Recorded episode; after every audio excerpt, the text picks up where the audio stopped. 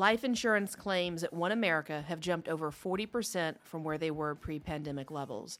Their CEO says it's the quote, highest death rates in the history of this business. Other life insurance providers are experiencing the same phenomenon.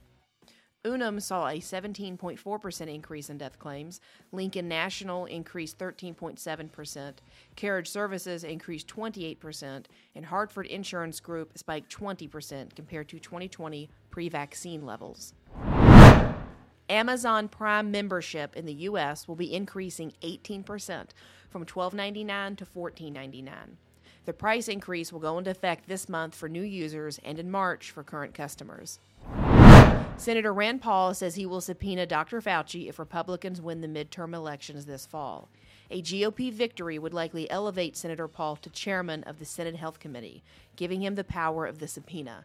Senator Paul said, quote, We'll go after every one of Fauci's records. We'll have an investigator go through this piece by piece because we don't need this to happen again. Finally, a 13 year old has been sentenced to 100 years for murdering his two siblings. He claims he murdered his 23 month old half sister and his 11 month old stepbrother to, quote, free them from Satan and hell. The murders took place two months apart back in 2017, just outside of Indianapolis.